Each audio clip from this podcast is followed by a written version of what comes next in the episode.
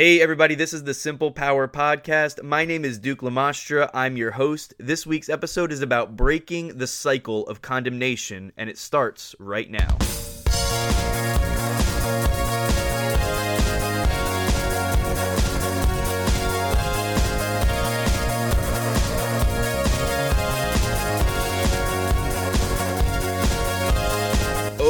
Okay, everybody, let's jump into this week's episode. This podcast channel is all about bringing simplicity and practicality to the outworking of the power of God in our lives. If you want to experience a greater flow of grace, abundance, power, and blessing in your life, it all starts with your thinking. I lived my life for many, many, many years under a cloud of condemnation. I remember feeling so guilty for my sin, thinking that I had to confess the same sins over and over again. I felt like I had to get saved over and over again. I pretty much lived in church. I was in church all the time growing up. I loved it because it was actually the only place that I really felt okay with myself for some reason, when I was in church, I felt like I had a break from the guilt that I just lived with all the time. I lived my life constantly like looking over my shoulder, walking on eggshells, trying so hard not to mess up, trying so hard not to sin. It was miserable. I actually developed an obsessive compulsiveness that controlled my life for years. I won't get into the specifics of what that looked like right now, but I was bound by fear and shame. My mind was bombarded by lies. I literally felt like I was going to hell if I messed up. Uh, something about me, I absolutely love taking communion or the Lord's Supper, as some call it. It's one of my favorite things in the world. Even though I hate grape juice, I love communion so much because I love to worship God by remembering what He's done for me and what He's promised to me. But years ago, communion was a miserable thing for me because whenever I was in a church service and they were serving communion, I dreaded it. It wasn't just because I hated grape juice. I dreaded it. I dreaded it, excuse me, because I was so worried that I had sinned or done something wrong, and I thought that if I took communion with sin in my life, then I was going to get punished or something like that. Yeah, my mind was messed up.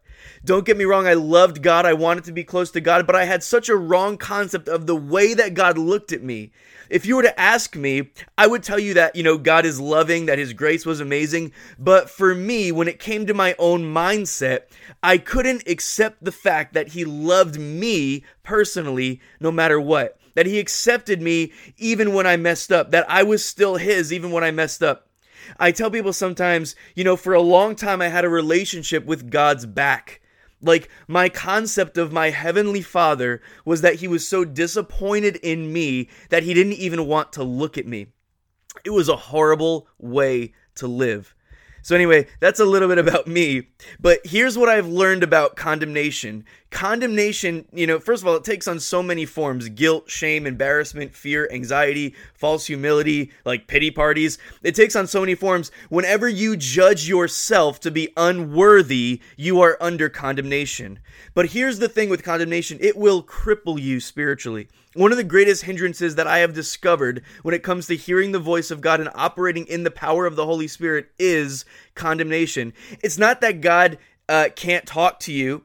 It's that you judge yourself to be unworthy. So, even like on a subconscious level, you turn yourself off from hearing from God or receiving the things that He has for you when you're stuck living under condemnation, even when you're reading the Bible, you can look at all the parts that talk about how much God loves you and cares for you and everything else, but you will tend to focus on the stuff that talks about like judgment and sin and whatever else. Why? Because those things uh, are the things that speak the loudest to you because of your mindset.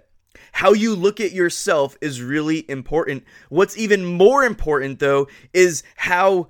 Uh, let's see if I can say this in a way that makes sense what's even more important is how you perceive the way that God looks at you. Just speaking from my personal experience, I believe that there is nothing that affects your self image, your self esteem more than this. When you perceive an angry God, a disappointed father, a father who's distant from you, you will never look at yourself the right way.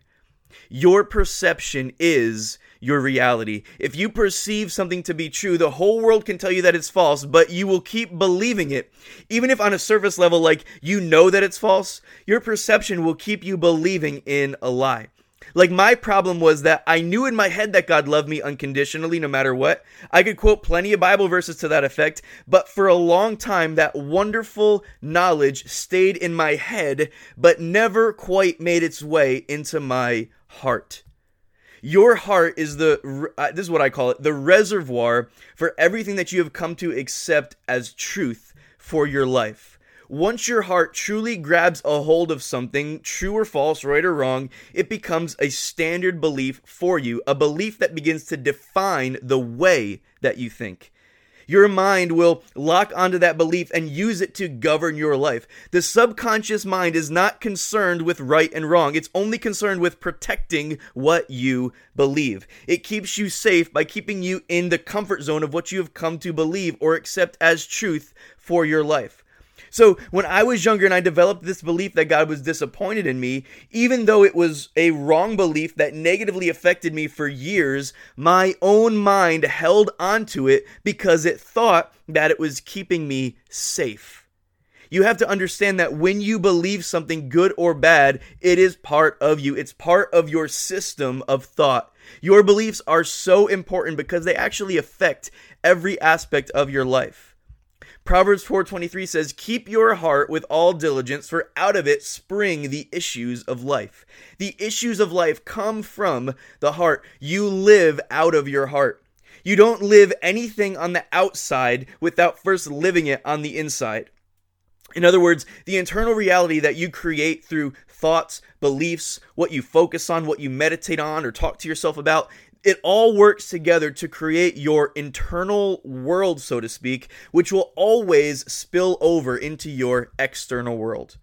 I've heard it said that the way you act at home will affect the way that you act in public, and that's true. But look, in a similar way, the way that you live on the inside, or the inside of yourself, will always affect the way that you live and function and operate on the outside. Out of the heart spring the issues of life. The way you think is key. If you are saved and you're living under condemnation, then you need to change your focus, change your perspective, change your thinking. Romans 8 1 says, There is therefore now no condemnation to them that are in Christ Jesus, who do not walk according to the flesh, but according to the Spirit. Understand, you are in Christ. The Bible says, If anyone is in Christ, he is a new creation. Old things have passed away, all things are made new. You have been made new in Jesus Christ. Now, this is not just pretty poetic biblical language. This is reality, okay?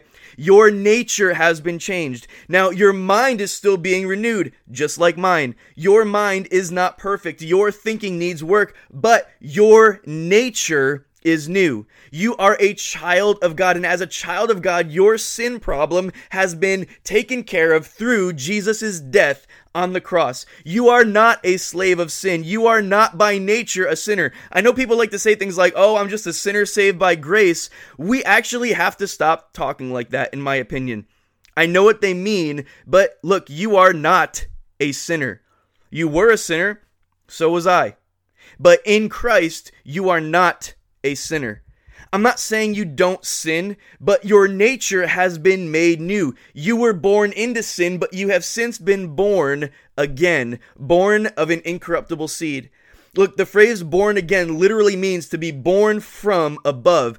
And John said in John chapter 1 that you have been born of God. Nothing born of God is bad. I understand we all have issues, we have struggles, there's addictions, problems, sin problems, all that stuff, but we have to look at those things the right way. You are born again. Your old sinful nature is dead. You are born of God. Grace doesn't like turn a blind eye to sin and just pretend that it's okay or pretend that it's not there. But what grace does, grace empowers you to walk in freedom and victory. The biggest contributing factor to condemnation is wrong thinking. Condemnation, guilt, and shame do not help you stop sinning. They actually keep your focus on the mistakes you've made, and that never helped anyone. Walking around on eggshells thinking you're a sinner, trying to get free, only keeps you in bondage. There is no condemnation for those who are in Christ Jesus. It is for freedom that Christ has set us free. Imagine that. He didn't go through everything he went through, he didn't do everything that he did so that you could keep blaming yourself. If you think about it, that doesn't even make sense. Sometimes we feel like we need to beat ourselves up over things that we've done, mistakes that we've made, personal failures, whatever. Some of you know what it's like to walk around with that baseball bat in your hand, beating yourselves up, blaming yourselves, thinking about all the things you've done wrong. Look, just shut up. If you were wrong, if you messed up, Take responsibility for it. Don't pretend it didn't happen. But look, you've got to recognize that Jesus already paid for it. He took the punishment for your mistake so that you wouldn't have to. We have got to stop carrying burdens that are not meant for us. Jesus already took it. Sometimes we think that we did something so wrong that we need to feel guilty about it for a while. We think that like God's not over it or something. That's ridiculous. If you think that God wants you to feel guilty for your sin, mistakes, failures, whatever, that's like, I don't think God the Father is looking at Jesus saying, Son, you know that sacrifice you gave on the cross, the laying down of your life, you know, let's just say for Duke Lamastra, you laid down your life for Duke Lamastra, you took the nails in your hands, you had the crown of thorns on your head, you became sin, you became a curse, you were absolutely perfectly obedient. But look, it wasn't quite good enough to cover Duke Lamastra's issue, so he has to pay for it himself. Now, we know that that's not the case. The blood of Jesus paid for everything you've done, everything you will do. It was one sacrifice for all time. He justified you before God. He made you holy. He made you righteous. He made you His. And the Father looks at you as He looks at His Son Jesus because you are in Christ. Stop beating yourself up. Stop believing the lie of the accuser. Believe what God says about you. I told you earlier that for a long time, my image of God, my perception of God, was that his back was turned toward me. Listen, nothing could be further from the truth. His face shines down on you. Have you ever seen a tree that grows up in the shade, like maybe in the shadow of another tree? When a tree is deprived of sunlight, it doesn't grow quite right. It bends and contorts trying to find the light. That tree will never grow as big or as strong as the others. And there's this verse that I love in Proverbs that says, I think it's Proverbs 16 15. It says, In the light of the king's face is life, and his favor is like a cloud of latter rain. It says, In the light of the king's face is life when you live in the light of the King's face, you experience his goodness, his favor, his peace, his mercy, his joy, all of that.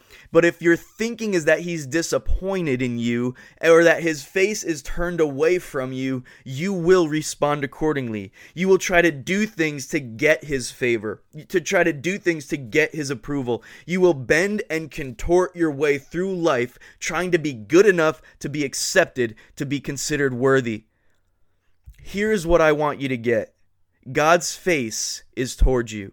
His face shines on you. He delights in you. His countenance when he sees you, it's not disgust like he's shaking his head in frustration. He loves you. He accepts you. The next time you have an opportunity to believe a lie, to come under condemnation, to feel guilty for something that you did or for something that was done to you, you need to remind yourself, listen, I am his. I belong. I'm accepted. He loved me enough to pay it all for me, to bring me into his presence where the love and the favor of his face shines down on me. Remind yourself of these truths.